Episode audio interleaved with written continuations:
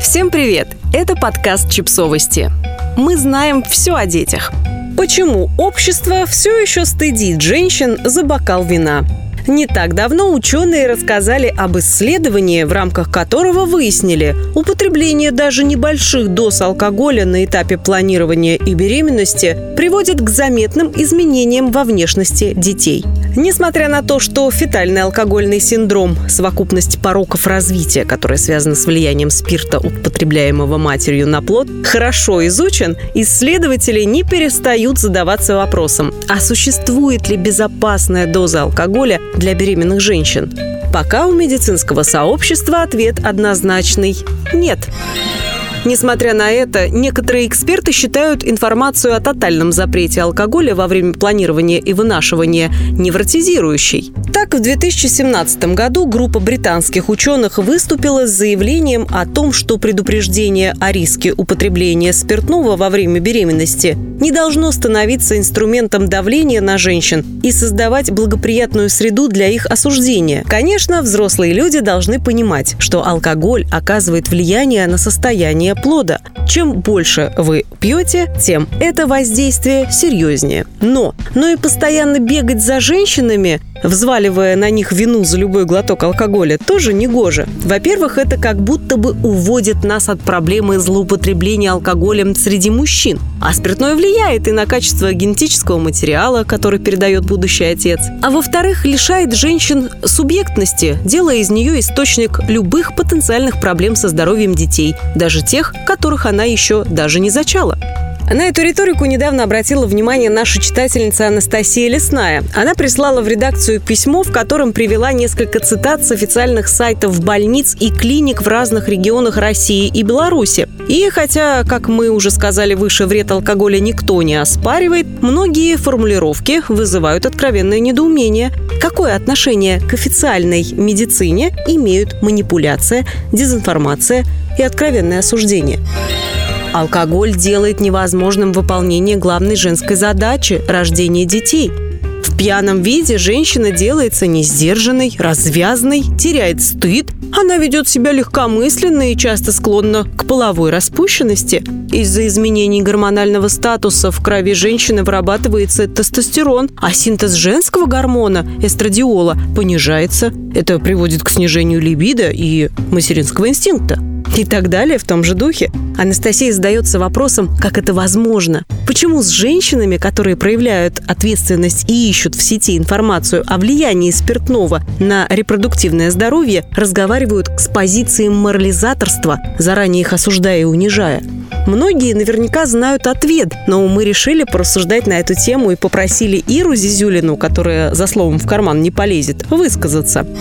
Итак, виновата, потому что будущая мать. Я сейчас не пытаюсь оправдать беременных, которые пьют алкоголь, зная, что вредят этим ребенку. Я также не пытаюсь оправдать злоупотребление алкоголем. Но вот это перевешивание ответственности за здоровье еще не существующих детей на всех женщин выглядит как-то несправедливо. Наверное, для кого-то это будет секретом, но на зачатие, вынашивание и рождение здорового ребенка влияет не только мама. Связь между употреблением алкоголя до зачатия и врожденными дефектами детей больше изучалась среди матерей. Но недавно исследователи решили посмотреть, как на это влияет пьянство отцов. Сюрприз! Вероятность врожденных дефектов у новорожденных увеличилась на 35%, если отец регулярно употреблял алкоголь в течение 6 месяцев, предшествующих зачатию. Алкоголь на этапе планирования. Нет, пить вам нельзя. Это исследование поднимает вопрос о том, что, возможно, оба партнера должны нести одинаковую ответственность, если они планируют создать новую жизнь, сказала докторка Лубна Пал из Ельского университета. Но пока общество все еще критикует только матерей. А если при зачатии что-то идет не так, то сдавать тысячу и один анализ идет именно женщина. Именно женщина проходит через болезненные и дорогостоящие процедуры, в то время как мужчина не может найти в себе силы сдать жалкую спермограмму. Это ведь не по по-пацански. А женщина? Что женщина? Она виновата по определению, даже на уровне слов. Помните знаменитую сентенцию «пьяница мать, горе в семье»? У нее есть мужская версия, отражение которой можно было видеть на плакатах в социальной рекламе в разных регионах. Трезвый отец, счастливые дети. Виновата, потому что мать. Ладно, отставим в сторону вопроса зачатия. Любой здравомыслящий человек, неважно какого пола, понимает, что прежде чем планировать беременность, нужно избавиться от вредных привычек, снизить потребление алкоголя и пройти чекап. Но что происходит, когда ребенок родился? Вот ты прошла через невероятный квест под названием «Беременность и кормление грудью». И, наконец, можешь снова выпить чутка любимого бельгийского вишневого. Не для того, чтобы напиться, хотя после двух лет безалкогольной диеты для этого достаточно вдохнуть воздух в алкогольном отделе, а потому что любишь вкус и ценишь хорошее пиво. Но оказалось, это все еще осуждается обществом. Ты же мать. Ты должна всегда быть включена, нести ответственность, быть примером и все такое. Так что, если уж решила пригубить, делай это тихо. Как говорил Лёлик, без шума и пыли, чтобы никто не видел. Да ё-моё, мне 34 года, а мне все еще пить свое марочное за гаражами?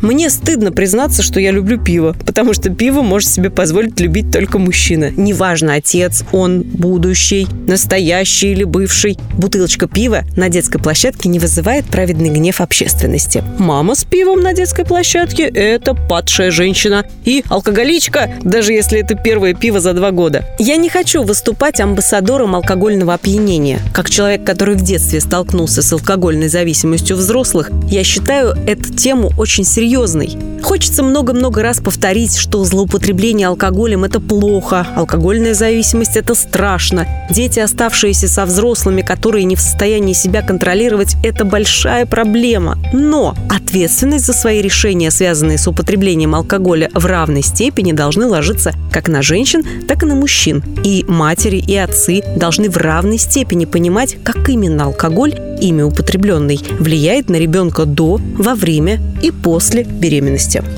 Подписывайтесь на подкаст, ставьте лайки и оставляйте комментарии. Ссылки на источники в описании к подкасту. До встречи!